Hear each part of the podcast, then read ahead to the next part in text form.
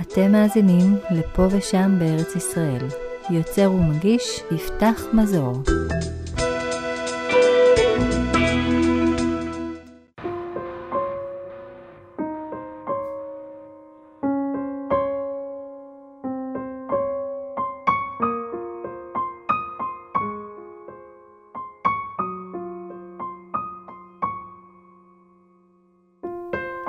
פרק 13, כפר גלעדי, קיבוץ בדרום לבנון. שיחה עם אורי הורוביץ על השומר, כפר גלעדי ומה שביניהם.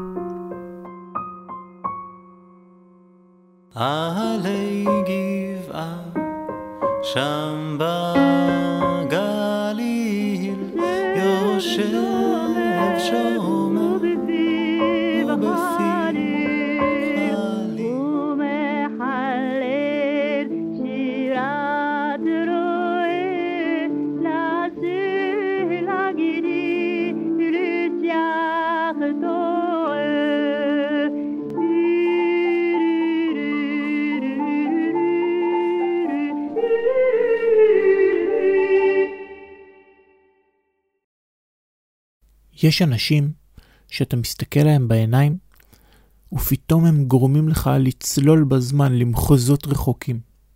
בדרך כלל הם זקנים, אבל לא תמיד. למשל, השכנה שלי, מירב, תמיד היא נראית לי כמו אחת הבנות של טוביה החולב באיזו עיירה נידחת במזרח אירופה. למרות שאחרי שאמרתי לה את זה, היא אמרה לי שהיא בכלל מרוקאית. משני הצדדים. תמיד הדהים אותי שגם היום, בשנות האלפיים, עוד מסתובבים סביבנו אנשים שנולדו עשרות שנים לפני קום המדינה. אנשים שהיו חלק מתהליך ההקמה שלה. המדינה הזאת כבר כל כך ברורה מאליה, שזה כמעט בלתי נתפס, כאילו הם יצאו מאיזו ספירה אחרת. באוקטובר 2005 הייתי בכנס של מחקרי הגליל, שהתקיים במכללה האקדמית תל חי.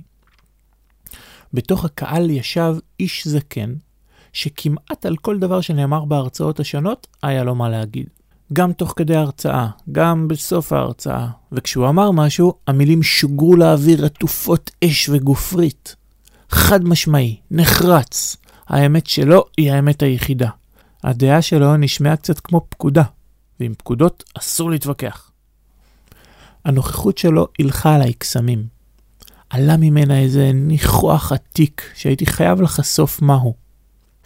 כשביררתי מי האיש, הסתבר לי שקוראים לו אורי הורוביץ, יליד כפר גלעדי, ובנם של יהודית ונחום הורוביץ, מראשוני השומר. עכשיו הכל ברור מאיפה הגיע החספוס הזה. מאבא שלו וכל החבר'ה של השומר, שפיתחו אופי מיוחד וקשוח במציאות המסוכנת בה הם חיו.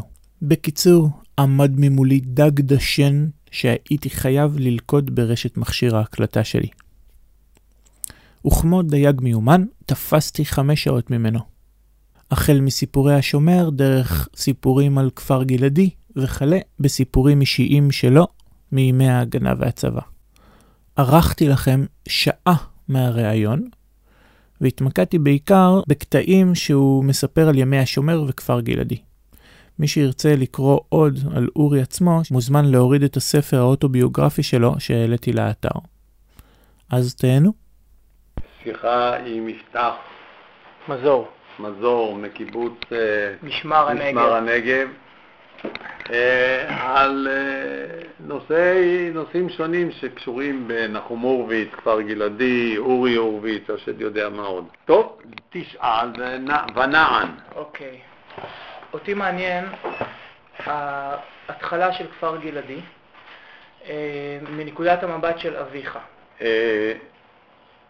אבא שלי, נחום הורוביץ, הגיע לארץ עם, אה, עם המשפחה שלו, עם אביו ועם עוד שלושה אחים, כשהאחות הקטנה נולדה אחר כך פה בארץ. הם באו לארץ 1900, ואני לא זוכר את התאריך, עלייה ראשונה, שנייה. העלייה שנייה. כתוצאה מהפוגרומים ב- בקישינב, אה, בדובוסר, זה חלק מקישינב עצמה, אבא שלי, הסבא אהרון והאימא שלו חסיה לקחו את שלושת ילדיהם והוא שם חיסל את כל, ה... את כל העיסוקים שלו, היה לו בית חרושת גדול לפרו... ל... לאורות, והוא היה יהודי עמיד. לקח, מכר את הכל, העלה את המשפחה לאונייה ובאו לארץ ישראל. פה בארץ ישראל הם נתקלו בבעיה שלמעשה הכוונה הייתה אז ליישב יהודים במטרה לחקלאות. זה היה פעילותו של הברון רוטשילד. קחי אותה מרגע, רגע. קחי אותה מתחת חדר אוכל. האוטו פתוח, שושקה. על כל פנים הם באו והתיישבו דבר ראשון ביהוד. הם היו היהודים שקנו את יהוד ולכן קראו לזה יהוד של היהודים. שם הם קנו אדמות והתחילו לעסוק בחקלאות. בגדול זה לא הלך, לא, לא הלך לסבא אהרון, ואז הוא עבר עם הילדים לבאר יעקב. הוא היה גם ממייסדי באר יעקב.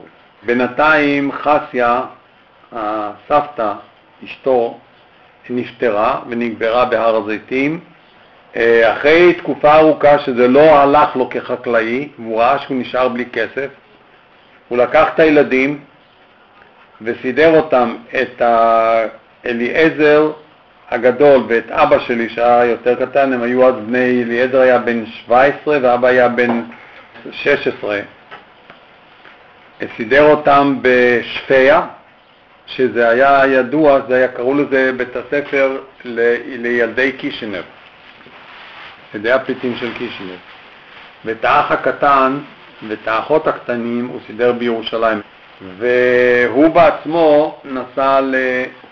עם המפעל הגדול של אה, הברון הירש, שהוא בא, ניסה פה בהתחלה להיות פה בארץ, אפילו לקח מהברון רוטשילד את ה... איקה. והקים את איקה,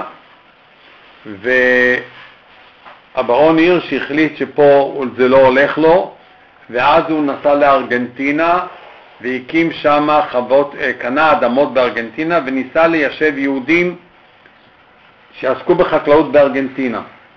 הסבא הגיע לשם, התארגן בארגנטינה, כעבור שנה בערך שלח לילדים הודעה שהוא רוצה שהם יגיעו לארגנטינה. אז אליעזר הגדול היה כבר בן 18 ואבא היה בן 16 וחצי. הם, הם הודיעו לו שאם הוא רוצה הוא יכול לחזור לארץ ישראל. הוא, הם לארגנטינה לא באים. נקודה. והוא נשאר בארגנטינה, סבא, אחר כך התחתן מחדש שם, הקים משפחה שלמה שם, וזהו, לא, לא נותק הקשר. הם נשארו בארץ, אליעזר היה גדול יותר, כבר התחיל לעסוק בשמירה ובעבודות חקלאיות, ואבא נשאר, העבירו, מי שניהל אז את כל המסגרת הזאת, הרוח החיה זה היה ישראל, ישראל שוחט. אבא נפגש איתו בשפיה, ובשפיה הוא נפגש גם עם התחלת אנשי השומר, שזה התחלת השמירה היה בכלל בשפיה, והיהודי הראשון, המרכזי, עם כל הרעיונות של השמירה וביטחון, היה ישראל שוחט. והם בהתחלה התחילו לשמור שם עם מקלות בכרמים, ואחר כך זה התפתח, ונדבר אחר כך על השומר. ואבא התקשר, נקשר לאנשים האלה, והוא פנה אליהם, שהוא היה כבר בן 17 וחצי, שהוא רוצה להתקבל, והשומר כבר היה קיים, והוא זייף את הגיל שלו, ואמר שהוא כבר בן 18. ואז ישראל שוחט, ישראל גלעדי, הם החליטו לקבל אותו אחרי ניסיון וכל מה שהיה בזה, והוא התקבל לשומר. אה, כשהוא היה עוד מועמד, ממש לפני שהוא היה ירצה להתקבל, היה שם סיפור, הוא וגרינפלד שמרו ביבניאל. והיה שם בעיה עם סוסה אחת של, של השייח הגדול ביותר שהיה בתוך באזור, שהוא היה משחרר אותה ואי אפשר לתפוס אותה, הייתה נושכת ובועטת, רק ההוא, השייח יכול היה להשתלט עליה. הסוסה הזאת הסתובבה בגני הירק ובשדות והייתה אוכלת ומקלקלת וכל זה. ואבא וגרינפלד, שהם שמרו עוד ב... ביבניאל, הם פנו לשייח כמה פעמים, אמרו לו, תקשור את הסוסה. הוא אמר, אני לא יכול לקשור אותה, אם אתם רוצים, אז uh, תתפסו אותה אם אתם יכולים. הם היו ממזרים לא קטנים, והם תפסו את הסוסה, הצליחו לתפוס אותה, והורידו לה חתיכת אוזן. היו צעקות, זו הייתה סוסה ידועה ומפורסמת, ואז כמו שאמרתי לך, סוסה זה היה יותר מקדילק או מטוס פרטי או כל הזה, זה היה הא-הא-הא. וסוסה ידועה, מפורסמת, זה בכלל היה, אי אפשר לקנות אותה בזהב. זאת הייתה סוסה כזאת, והיה שם צעקות גדולות של השייח וכל זה, ואבא וגרינפלד אמרו, תשמעו, אנחנו התרענו ואמרנו ויש לנו עדות וכל זה. ישראל, שוחה, ישראל גלעדי, שהוא היה אז כבר ראש ועד השומר, הוא קרא להם לבירור, ובבירור הוא אמר להם, בסדר, אני מבין, אבל היות ולא קיבלתם אישור לעשות את זה, אז אני דוחה לכם את הקבלה לשומר לשנה, ונשלח אותם לסיביר של אז, של השמירה, זה היה אה, אה, מצפה? מצפה.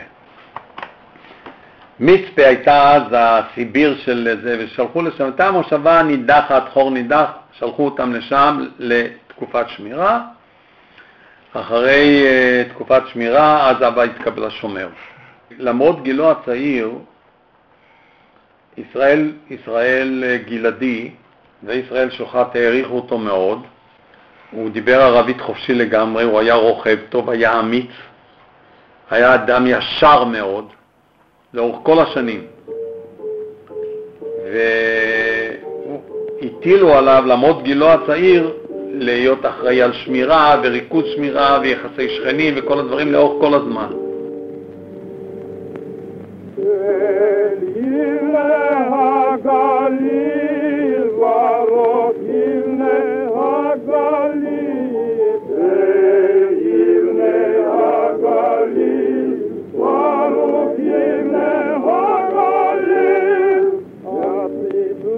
אנשי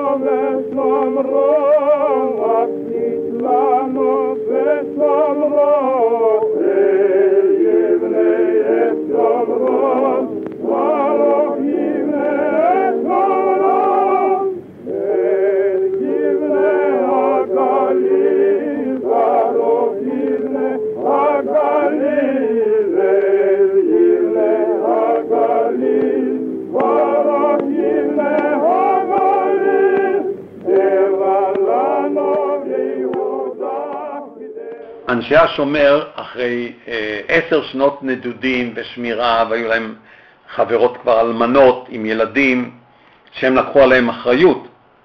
זה לא צה"ל עשה את הפטנט הזה. הם לקחו אחריות על האלמנות ועל הילדים. הם החליטו שהם צריכים ללכת לבצע את הרעיון המרכזי שלהם, לבנות כפר או כפרי, כפרי, כפרים של שומרים. שמצד אחד הם יעסקו בחקלאות ומצד שני הם יישאו נשק למקרה זה, והם לקחו את זה כדוגמה מהקווקזים או מהקוזקים שישבו על הגבולות שהרוסים הושיבו אותם על הגבולות של רוסיה בשעתו. הם לקחו את זה כדוגמה. אז כן, והם לאט לאט התחילו להעביר במושבות את השמירה לנוער המקומי ולאנשים המקומיים. הם שמרו עוד, אבל הם התחילו להעביר. והם התרכזו בתל עדשים, שזה היה המרכז שלהם. ושם התנהל ויכוח גדול וחילוקי דעות. קבוצה אחת בראשותם של אה, שטורמן ושמוליק אפטר, הם היו חברי השומר, הם טענו שצריך להישאר לשבת בעמק יזרעאל. קבוצה שנייה אה, בראשותו של ישראל גלעדי ושוחט אמרו שצריך ללכת ליישם את הרעיון של הכפרים של כפרי שומרים, כפרים של שומרים. וצריך ללכת לחפש מקום שהוא בעתיד ישמש כגבול של ארץ ישראל. ולו מטולה, כפר גלעדי ותל חי לא היו, אז לא היה לנו אצבע הגליל. בגלל משלושת האלה יש לנו את אצבע הגליל. ואז ישראל שוח... גלעדי מחפש איפה, איפה להתיישב, והאיש המרכזי של נציג הברון של כל היישובים פה בצפון היה מרגליות קלבריסקי. והם נפגשים איתו, הוא אומר להם, בסדר, יש לי מקום בשבילכם, זה אמנם עוד בתוך לבנון, אבל קוראים לו אה, מטולה. זה יישוב בודד בצפון ארץ ישראל, שהם ישבו בודדים לגמרי. פה בצפון הארץ, יישוב שעלה ב-1893, הוא רכש את האדמות הברון. 1893, ב-1896 הוא הביא יהודים בכלל דרך לבנון והושיב אותם במטולה, בכפר שה... שהיה קודם כפר אה, דרוזי. היו שם בעיות, כל הדברים האלה, ו... והדרוזים הציקו להם, ואז אה, הם נתנו, הוא נתן להם את השמירה, את השמירה ב... ב... במטולה. והם לקחו את העגלות, קבוצה של, אה, אני- עד כמה שאני חושב היו חמ- כ-15 איש, ועלו למטולה. שם קיבלו את השמירה, התחילו לשמור, וקיבלו גם שטח אדמה, במקום, שטח אדמה שהוא היה, אה, ב, עוד ב, שהוא היה בלבנון, כי כל האזור עוד היה לבנון, עד 23. אבל קראו לו חמרי, ולקבוצה של ישראל גלעדי קראו אז קבוצת חמרי בהתחלה. והם אה, עסקו, התחילו לעבוד בחקלאות, זרוע לזה, ושמרו, ארגנו את השמירה במטולה. כשהם ארגנו, ארגנו את השמירה במטולה, ישראל אה, גלעדי הטיל על אלכסנדר זייד ועל אביגדור לחפש פה באזור מקום ששם הם יקימו את יישוב הקבע. הם חיפשו את המקום פה על הגבעות, קראו לזה ג'בל אל-הווה, הר הרוחות. ויש פה הרוחות, אתה מכיר את הרוח של כפר גלעדי של האזור פה, בקיץ יש פה רוחות נוראות, כתוצאה מהתחממות בעמק החולה ועליית האוויר החם למעלה, ואז באים הרוחות משם, וזו רוח קשה מאוד.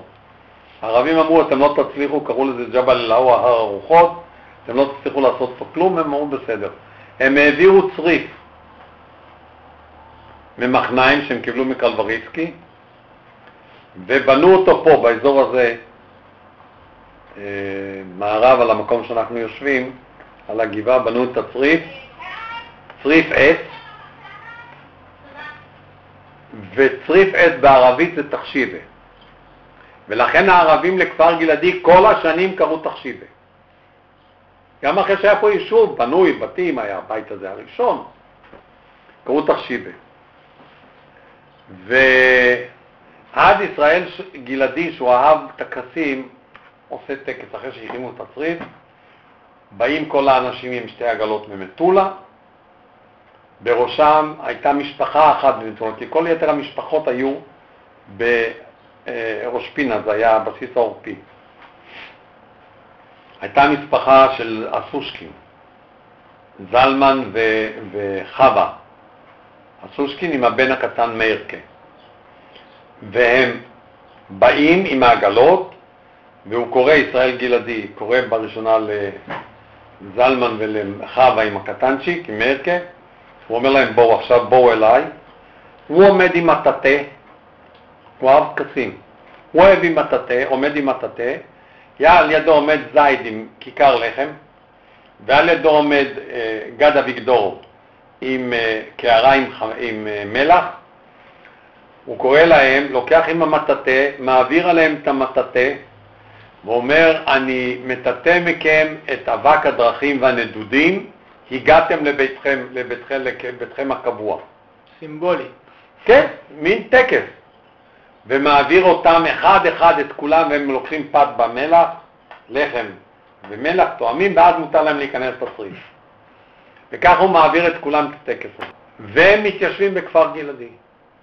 ב-1920, אחרי, שכ... אחרי כיבוש ארץ ישראל על ידי הבריטים, ואבא שמר עד אז כבר בחדרה, בכל מיני מקומות, אפילו הייתה תקופה שהיה לו, קיבל בחדרה קדחת קשה מאוד, מאוד מאוד, מצבו היה לא טוב, וטיפלו בו באופן מיוחד עד שהוא השתקם והביאו אותו לשמירה במקומות, במקום אחר, והוא עברי והמשיך לשמור, שמר בכל מיני מקומות בארץ. בסג'רה קודם ובמסחה, שמר גם שם לפני שהוא הוריד אותו לדרום, ושם הוא הכיר את אימא. השומר במלחמת העולם השנייה, הראשונה, קיבל עצמו, על עצמו משימות לאומיות, שנראו אז, לא, לא קראו לזה לאומיות, אבל זה היה, והוא החליט שהוא שולח אנשים לצבא הבריטי, מלחמת העולם הראשונה, ואותו דבר, כעבור ב-1920, אחרי הכיבוש וכל זה, הוא שלח אנשים למשטרה הבריטית. זאת אומרת, היו חברי השומר, אבל הם הלכו כקבוצה למשטרה הבריטית. הקבוצה הזאת הייתה הקבוצה הראשונה של יהודים במשטרה הבריטית, שהם הקימו את משטרת הרוכבים בטבריה. הם היו במשטרה והם ניסו לעשות סדר שם עם כל השוד והכל ה... זה, ואז, לפני האירוע של תל חי, שהיו שם מאורעות, קראו לזה, עוד היה ערבים ירו והציקו לתל חי, אז הם אה, באו כמשלחת מטעם השומר, זאת אומרת, בלי המדים של המשטרה, על הסוסות, הם הגיעו חמישה רוכבים, וכל הרכיבה, כל הדרך מטבריה לזה עברה בשקט. כשהם עברו את חלסה, היא קריית שמונה של היום, אה, הערבים התחילו לירות עליהם ויצאו לרדוף אחריהם עם סוסות וירו. סוסה אחת נהרגה, אבא חיפה על החמישה האלה, ואבא לקח את הבחורצ'יק שהיה שהיה יחד איתם בקבוצה, שם אותו מאחוריו על הסוסה, אבל לפני שהוא עוד הגיע לתל חי הוא חטף כדור בבטן. הוא המשיך לרכב והגיע לתל חי והיה פצוע. הערבים אה, טענו שזה, שזה צורפתים, זה היה המטלה שלהם נגד הצורפתים ששלטו אז בסוריה ובלבנון, אבל, אה, והגבול היה אז, תל חי הייתה אז בלבנון, לא בארץ ישראל. אבא שכב שם, חבשו אותו, אה, אחרי יומיים שלושה ארגנו גם את ילדי כפר גלעדי, היות המצב היה מתוח, שאותם הורידו גם כן לתל חי, כי הייתה יותר בטוחה מכפר גלעדי, ארגנו אה, שיירה עם אבטחה, ואבא לקחו אותו בעגלה בשכיבה. לדרום, לראש פינה היה הבסיס העורפי של, של השומר, ואבא הביאו אותו לטבריה והוא שכב עד שהוא החלים בטבריה. ב-1920 הוא פשט את מדיו מהמשטרה והצטרף לכפר גלעדי, כי זאת הייתה הקבוצה של, אה, של השומר שהקימה את כפר גלעדי.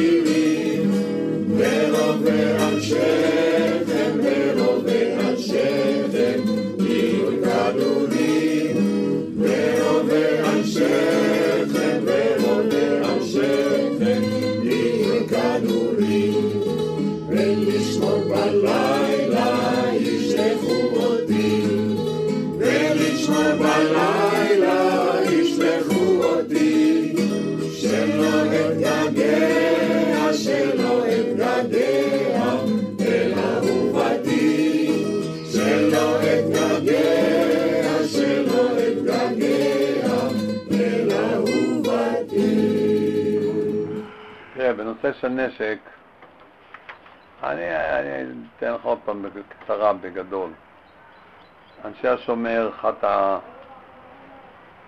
מהעקרונות שלהם היה ל- לרכוש נשק, לאמן אנשים בנשק, בכל הדרכים, mm-hmm. גם על ידי קנייה, גם על ידי גניבה, גם על ידי לקיחה. בוא נגיד, כשהם באו לארץ, הם, הם, לא, הם לא היו מאומנים. אבל זו הייתה אובססיה בדם, בדם, בדמם להשיג נשק ולהשיג את הנשק הטוב ביותר. ובשלבים ראשונים הם קנו. היה תקציב לכל חבר משק, לכל חבר השומר, לרכוש גם נשק. אחרי שהוא עבר את תקופת הטירונות והכל, תקופת הראשוניות נקרא לזה, לא הטירונות, שיוכל לרכוש נשק. אבא שלי למשל, אה, קנה קרבינה, קרבין אתה יודע מה זה? קרבין, כן. קרבין זה רובה קצר של הקבלריה בדרך כלל, של הרוכבים. כן. אה, אוסטרית. על חמישה כדורים, ובו השתמש וישנה, בה הוא השתמש עד, אני אגיד יומו האחרון, כי למעשה, אחרי שהאנגלים היו כבר בארץ, ורוב כל הנשק נכנס לסליקים, פרט לנשק הרסמי, ביי. שלא תשברי לי את האוטו. פרט הנשק הרסמי, כל הנשק נכנס לסליקים, אבא בגלל קשרים שלו, אה, הוא, הוא קיבל רישיון, הוא היה היהודי היחידי בארץ ישראל שהיה לו נשק סלילי, זאת אומרת רובה אה, סלילי, עם אה, רישיון אבא שלך הלך עם נשק אה, גם אה, אחרי כל קום המדינה? השנים, כל השנים, עד יומו האחרון? עד יומו, היה לו מתחת לקר, אפילו שהוא היה בבית חולים. יאללה. כן, היה שמשגע את הרופאים. היה לו בארון, היה להם סליק כזה בארון, בדופן של הארון היה מין אה, דלת קטנה מסתורי, אה, סתרים, שהייתה נסגרת ושם היה אקדח. זאת אומרת, הוא היה, כל השנים הוא נשא עליו נשק. דיברנו על הנושא של אובססיביות לגבי רכישת נשק, שגם כשכפר גלעדי הייתה במצב כלכלי קשה ביותר, כשלי היה בר מצווה, או לאח שלי היותר גדול היה קודם בר מצווה, חייבו את הגזבר לה- להקצות כסף לקנות נשק. זאת אומרת, זה לא ש- שלקחו מהמחסנים של כפר גלעדי, שהיה פה, בסליחה. כן. לא אלא. חייבו את הגזבר לקנות נשק נוסף, כי אנחנו נכנסנו, ל... הצטרפנו לכוחות המזוינים של, אה, של מדינת ישראל בדרך, של ההגנה. כן.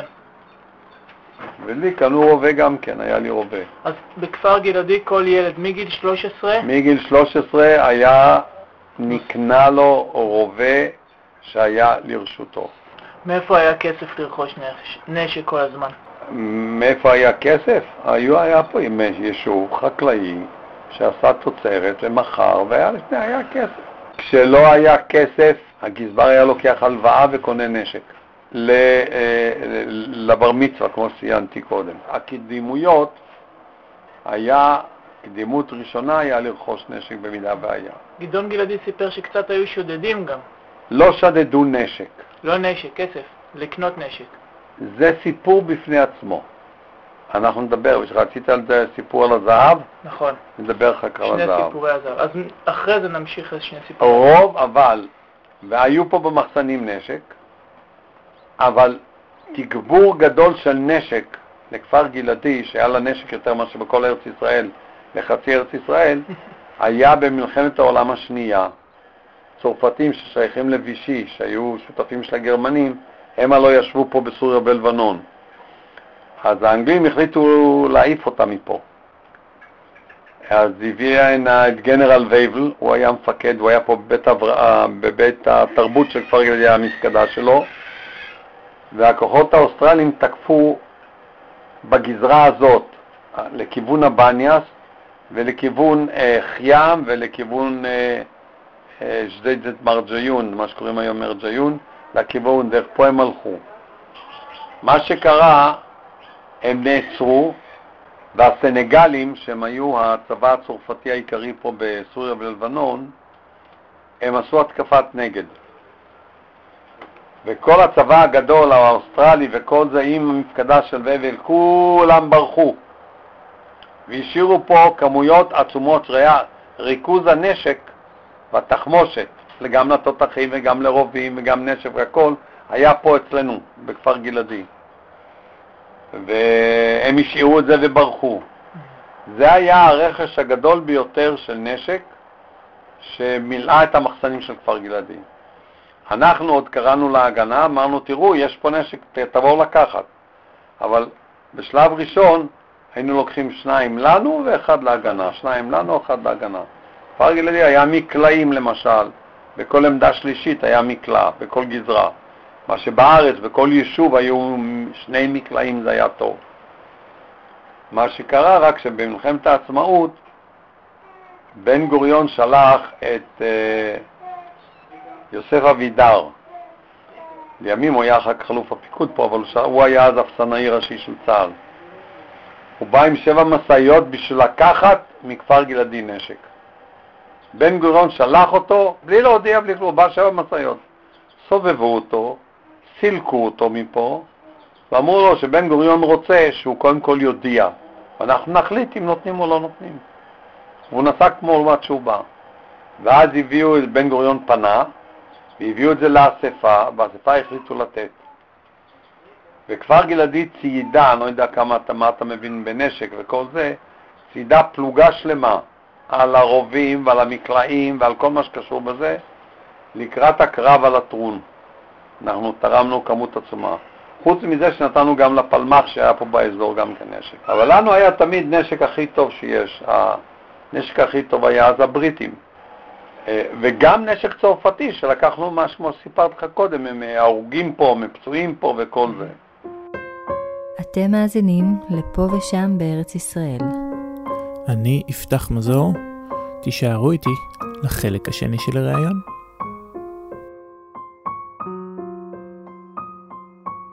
המקורות הכספיים העיקריים, זאת אומרת, המסות של זהב שהיה פה, היו שני אירועים.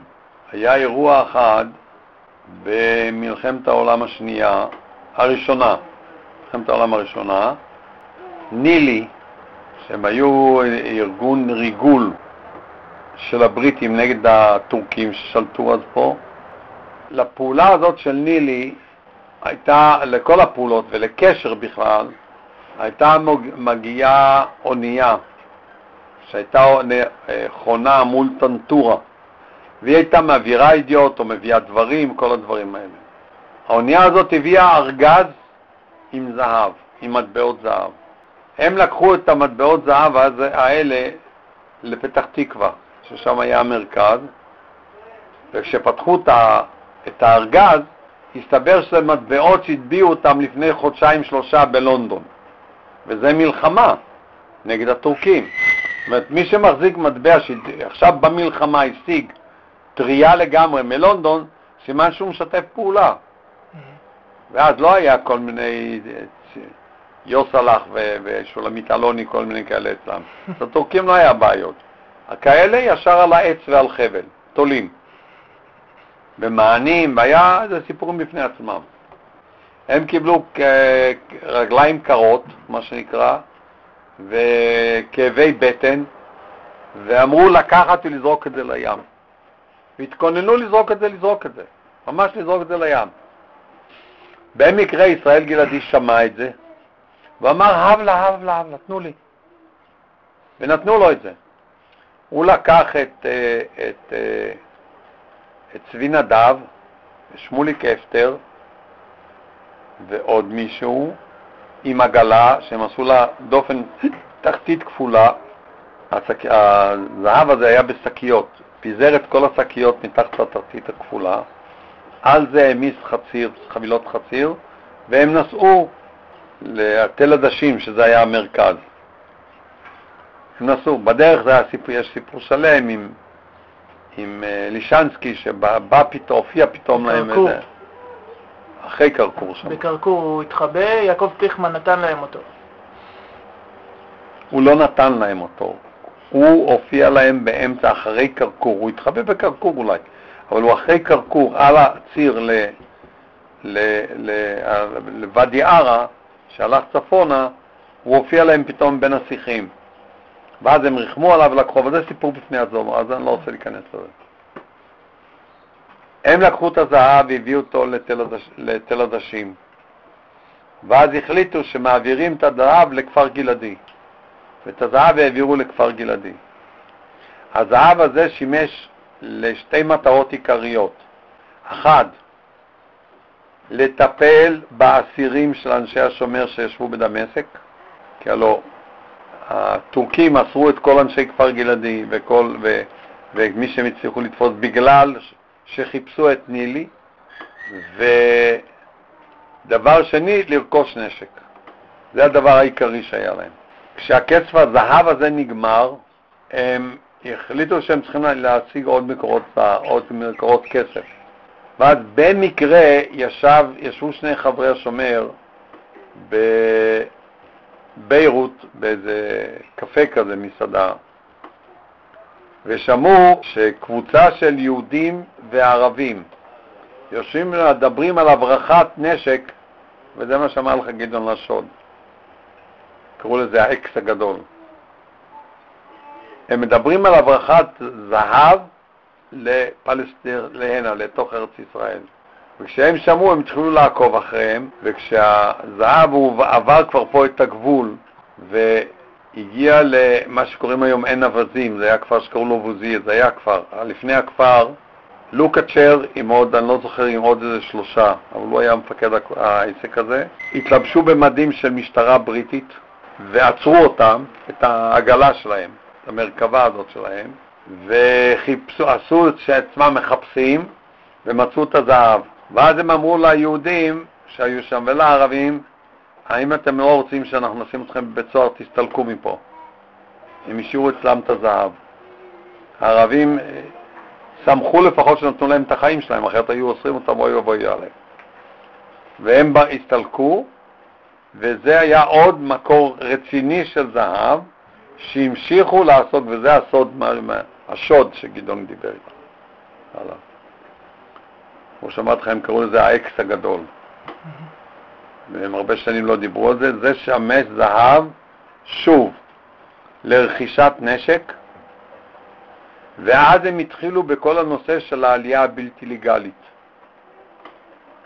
אנשי השומר התחילו את העלייה הבלתי לגלית ביוזמתם, בכוחות עצמם, בלי עזרה בכלל, וגם לרכישת קרקעות.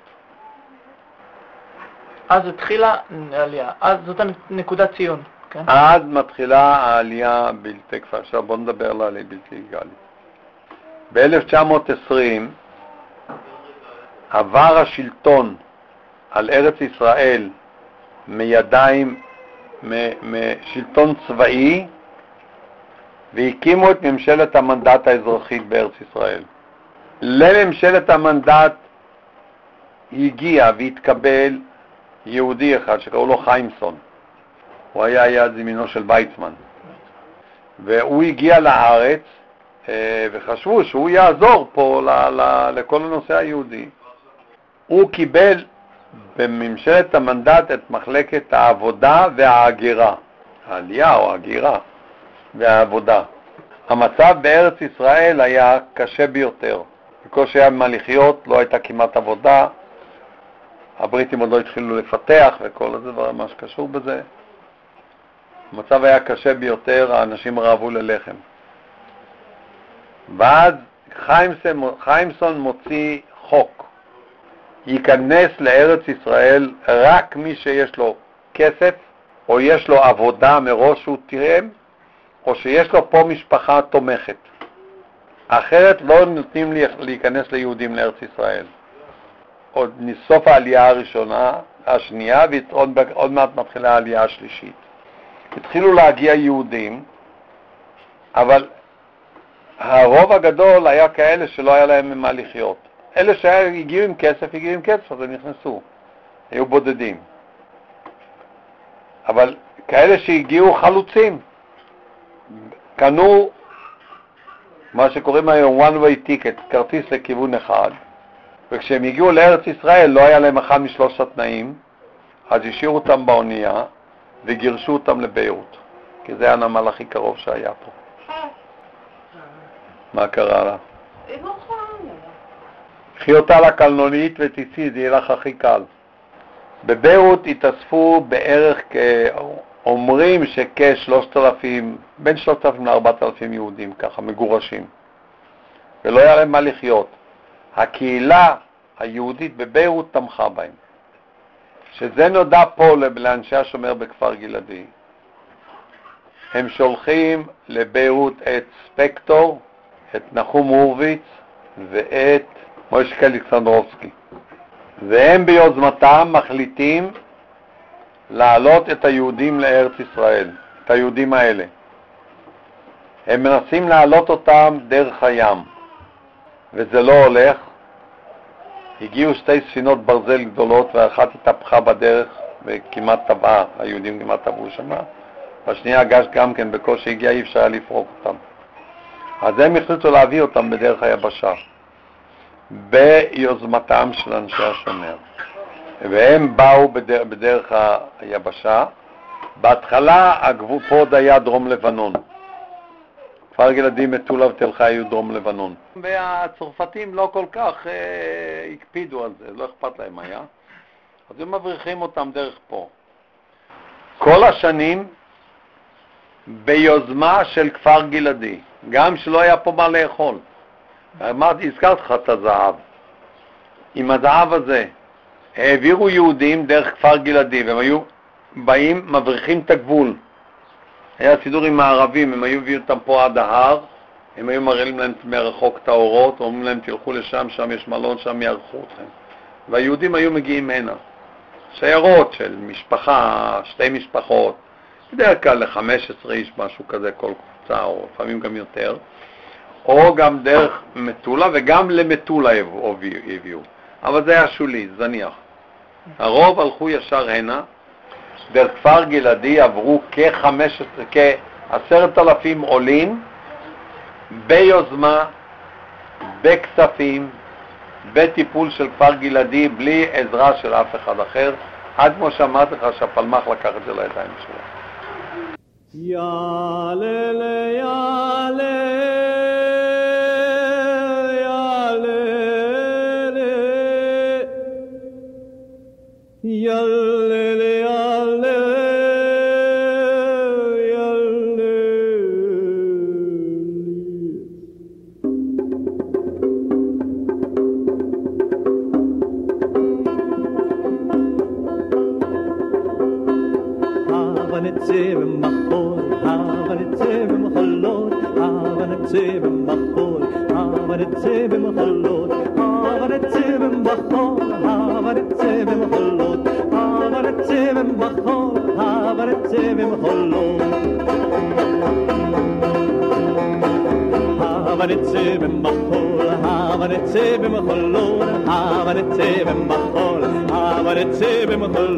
Have a במחול, הבה נצא במחולות, במחול, הבה נצא במחולות, יאללה.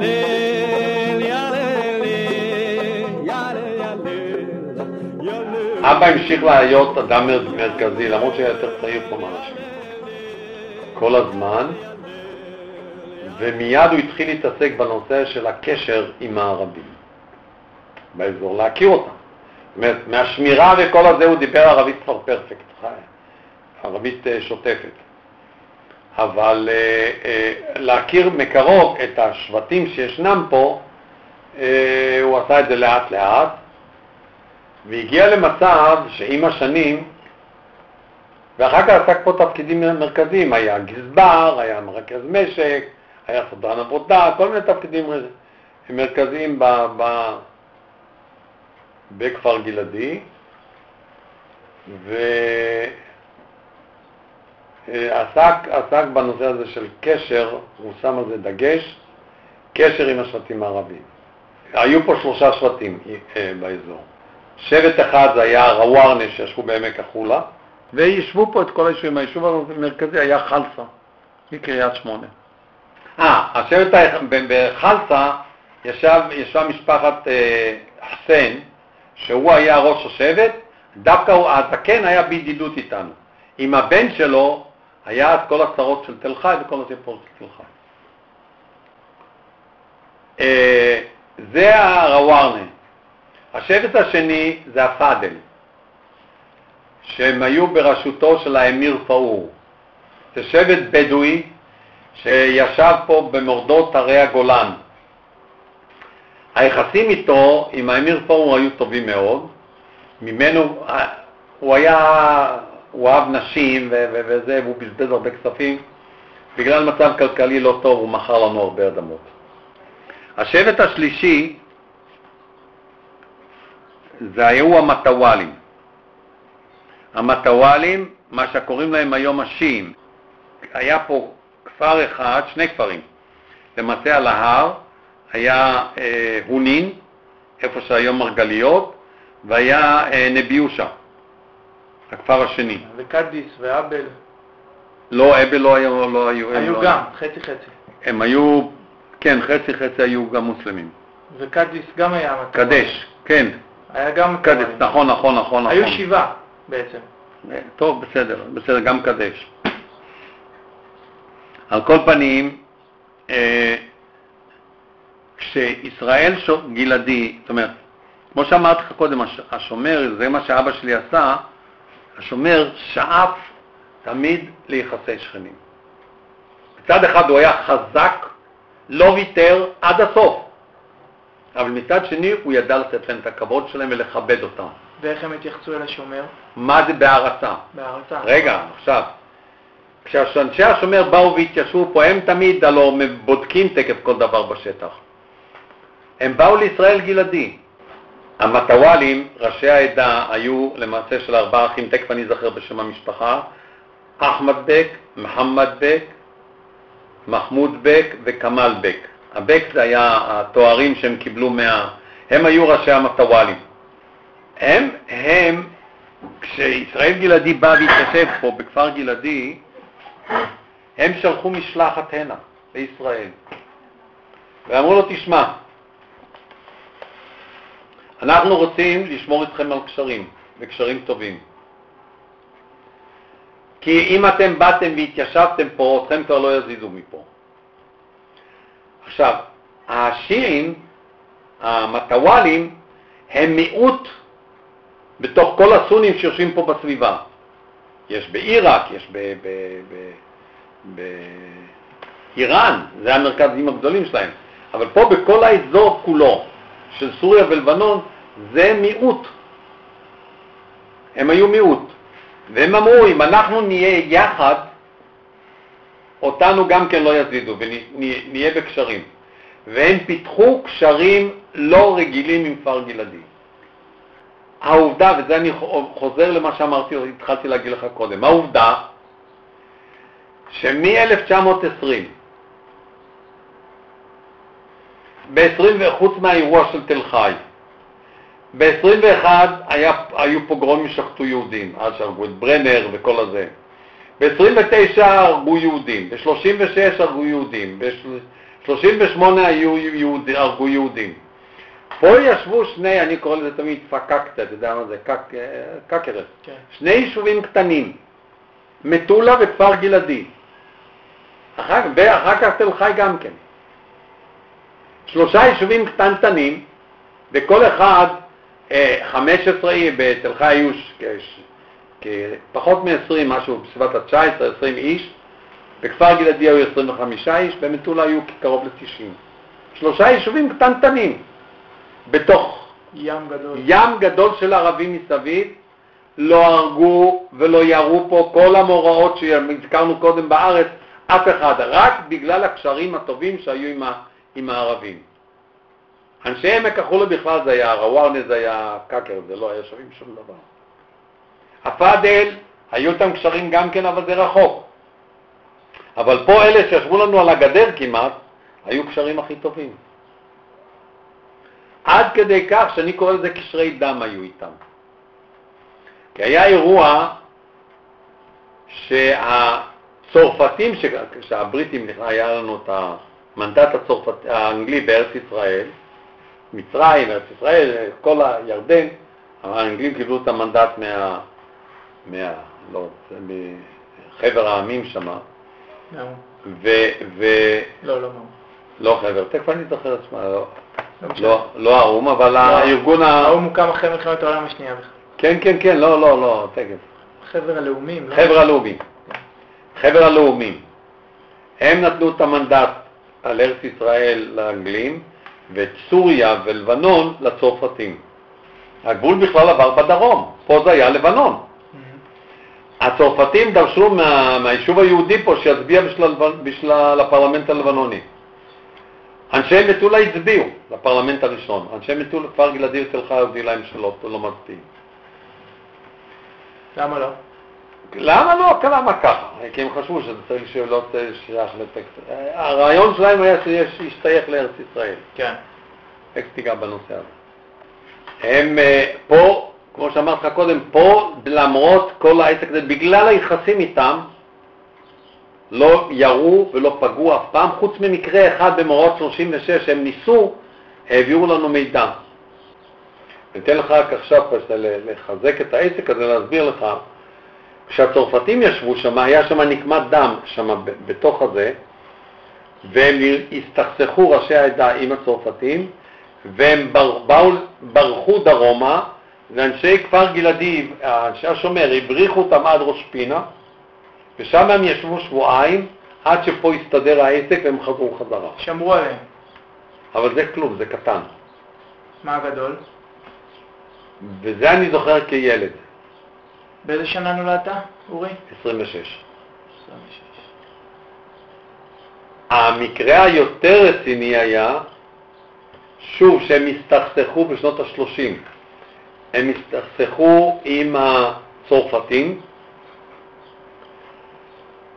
ואז כל ראשי העדה שלהם, כל האחמד בקים, כמאל בק, שאמרתי לך קודם את השמות, ארבעת האחים, על נשיהם, על טפם, עם הסוסים, עם העדרים שלהם, באו לכפר גלעדי, שלחו שליח ואמרו להם בואו, כי זה היה אזור המנדט הבריטי, אז הצרפתים לא יכלו לעשות להם כלום. נתנו להם את הבית ההוא שהיום הרי היה הרפת אחר כך, ועוד הקימו להם אוהלים. הם באו על נשיהם וטפם והמקנה שלהם וכולם, וישבו פה בכפר ילדי כמה זמן אתה חושב? חודש. הם ישבו פה שלושת רבעי שנה בחצר שלנו של כפר גלעדי. הם היו יותר מחברי המשק, אז בכפר גלעדי היו כ-60-70 איש. הם היו זה.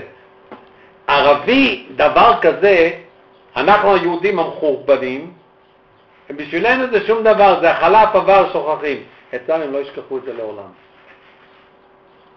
והקשרים איתם היו, ורק אנחנו הפסדנו אותם, כי לא. כי אצלנו דיברו איתם ערבית, וידעו לארח אותם. תכף אני אתן לך עוד דוגמה אחת, שאתה, לסגור את הסיפור, בסיפור עוד יותר יפה. לא ידעו לדבר, דיברו איתם פולנית, לא ישבו איתם תחת הסידרה ותחת זה, ו... לא, זה מתל אביב ניהלו את ה... זה, וזה היה הפרצוף. עכשיו, לסיכום כל הקשרים איתם. כסיפור, אני אתן לך עוד סיפור אחד שאולי יסגור לך את המעגל עוד יותר, הוא יהדק. בשנת 34, אני חושב זה היה, אימא שלי עם עוד אה, שלוש בחורות. לאימא שלי הייתה אחות במטולה, משפחת פנדרור. הם ירדו פה למטה, וישנו המעיין, אתה יודע, המכוסה הזה פה למטה, הרוחינה, הנוח קוראים לזה בעברית היום. שהוא היה מעיין משותף שלנו ושל אבל. ושם היה מקום של מפגש, מין מזבלה כזאת, שחבר'ה היו, לא מזבלה, אבל נקי, מסודר, אבל שם היו הרועים נפגשים, אנשים נפגשים, היו יורדים לקחת לאבל עם החמורים מים. בהתחלה גם כפר גלעדי הוביל להם חביות מים. זה היה מפגש ככה של כל הזה. הם באו, הם ירדו ושתו שם מים, התחילו לטפס שם מעלה. יש שם מעלה, מהמעיין יש מעלה כזה. הם עולים במעלה, כשהם הגיעו לפני הסוף, ירדו לקראתם איזו קבוצה של ארבעה ערבים. מרחבה, מרחבה, נשואן, נשים, מה זה, מה זה, והתחילו לשלוח ידיים. אמא, וזה חינוך שלנו כל המשפחה, וגם אצלי עד היום, וגם אצל הילדים שלי, וגם אצל אבא שלי עד יומו האחרון תחת הקרי האקדח. אמא נשאה עליה אקדח. וכשהתחיל כל העסק הזה, ובמקום לצעוק צעקות, היא אמרה להם תסתלקו מפה, הוציאה את האקדח והתחילה לירות להם על יד הרגליים. והם ברחו. הערבים למטה, ליד המעיין, ששמעו את היריות, הסתכלו מה קורה, וראו שהיא אישה רודפת אחרי ערבים, ויורה. עכשיו, היא ירתה להם על יד הרגליים בכדי לא, לא להרוג, בגלל בעליית נקמת דם גום. זה היה בכלל ב... בעשרת הדיברות של השומר היה כל העסקה, אל תיראה על מנת להרוג. אלא כשזה ממש מסכן את חייך. והם ברחו והיא רצה אחריהם. וזה, המקרה הזה צלצל בכל הפעמונים אצל הערבים הלא, איך אומרים? רוח המדבר מעבירה את הכל. זה, דיברו על זה בביירות, דיברו על זה בדמשק, דיברו על זה בכל ארץ ישראל, דיברו על איך האישה היהודייה רצה וזה. כעבור איזה שלושת רבעי שנה, שבת אחת, אנחנו יושבים בחדר אצל אבא ואימא, פתאום דופקים בדלת, ואצלם זה היה, לא היו מצלצלים, אומרים קודם, אהלן סהלן, מי שמע? סעד א-דין שתילה. סעד א-דין שתילה, הלוא לכל עדה, לכל זה, היה משטר, אה, צבא שלהם. סעד א-דין שתילה היה בשעתו קצין בצבא הסורי, ואחר כך הוא אה, אה, היה מפקד הכוחות הצבאיים של המטוואלים. היה להם צבא פרטי שלהם. הוא בא עם עוד ארבעה ערבים, נכנסו, אהלן וסהלן, תפדלו, אמא מיד פתחו שולחן וסדרה קפה ותה ושתקתה, את הסנדוויצ'ים, ישבו, אכלו, דיברו, מדברים, דיברו, אה ודה וכל זה. פתאום הוא אומר ל... אומר ל... רגע אחד, הוא אומר, צאת נחום, אשת נחום, בואי הנה. הוא ידע את שמה, אבל סתם קראו לזה סט. היא באה, הוא אומר לה, על המקרה ההוא, שאת הוכחת אומץ ורדפת אחרי הערבים, והם ברחו וירית, לא על מנת לפגוע בהם, ועל האומץ הלב שהוכחת בשם אחמד בק, שהוא היה ראש הבקעה הזה, ובשמי הוציא אקדח, בראונינג יפה כזה, עם מלחיים שעצם, ניקל יפה יפה. לה, אני נותן לך בשמנו את האקדח הזה מתנה. שאישה יהודייה תקבל מערבי מוסלמי, שיעי, מתנה, אקדח, לא נשמע בכל ההיסטוריה של ארץ ישראל. האקדח שמור אצלנו עד היום. זה רציתי לתת לך דוגמה על הקשרים שהיו איתם.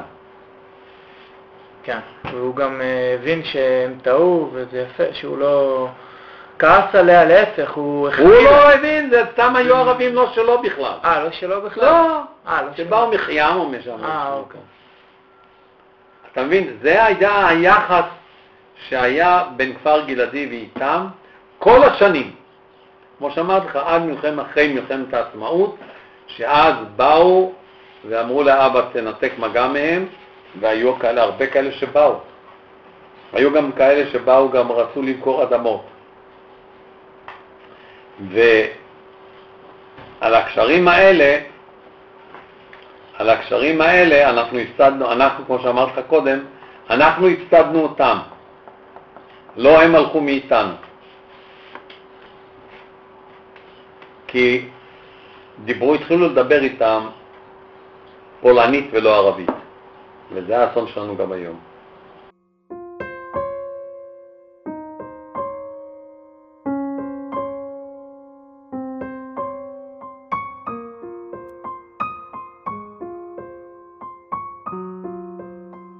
ואותם הטוואלים שיעים שאורי סיפר עליהם שהפסדנו, יקימו לימים את ארגון החיזבאללה. כמו ששמעתם, כפר גלעדי בהחלט לא היה קיבוץ שגרתי, ואפשר עוד לספר עליו רבות. בפרק על המורים לטבע סיפרתי בקצרה על הקיבוץ החשאי שהוקם שם, וגם על המורה המיתולוגי מרדכי סגל, שהיה איש כפר גלעדי ושם הוא התחיל את ראשית דרכו. דרך אגב, אורי הורוביץ היה התלמיד הראשון שלו. וכמובן גם לא דיברנו על הסליקים של כפר גלעדי שהם פרשה בפני עצמה. ידעתם שאנשי כפר גלעדי החביאו נשק בתוך הקיבוץ שלהם ב-40 סליקים? שרק מעטים בתוך הקיבוץ ידעו בדיוק איפה הם, ממש בודדים, זה היה סוד כמוס. ובערוץ 2 יצא גם סרט תיעודי מרתק על הסליקים של כפר גלעדי, שקוראים לו לא מדברים על זה. מהקיבוץ הקטן הזה, שהכיל מאות בודדות, לא יודע, אולי 200 אנשים, יצאו כ-25 טייסים. תודה מיוחדת לאורי הורוביץ על הריאיון. היום אורי צריך להיות בן 87, אני מקווה שהוא עדיין בקו הבריאות. תודה גם לזמר רשת שבאדיבותם הרבה הגיעו אליי שירי השומרים ששמעתם חליפות. וכמובן לרונית צוויג על הפוסטר המקסים. אם תרצו לראות עבודות נוספות של רונית, תוכלו למצוא באתר קישור לדף הבית שלה. מומלץ בחום. פודקאסט החודש שאני רוצה לספר לכם עליו הוא קטעים בהיסטוריה. של יובל מלכי. קטעים בהיסטוריה הוא פודקאסט ותיק, שבכל פעם לוקח נושא היסטורי ועושה לו חתך עומק מרתק. חובבי היסטוריה ודעת ימצאו שם מטעמים. הפעם בפינת התרבות של פרויקט שירה עובדת, אשמיע לכם את השיר שאיתו התחלתי ופתחתי את התוכנית, עלי גבעה, בביצוע של להקת סוסיתא, של יוצאי מושב חצבה. תראו איך בכמה נגיעות מכחול בודדות אפשר להפוך שיר ישן ולא רלוונטי שביצעה ברכה צפירה ומקורו מהוואי כפר גלעדי ותל חי בשנות ה-20 ללהיט אמיתי.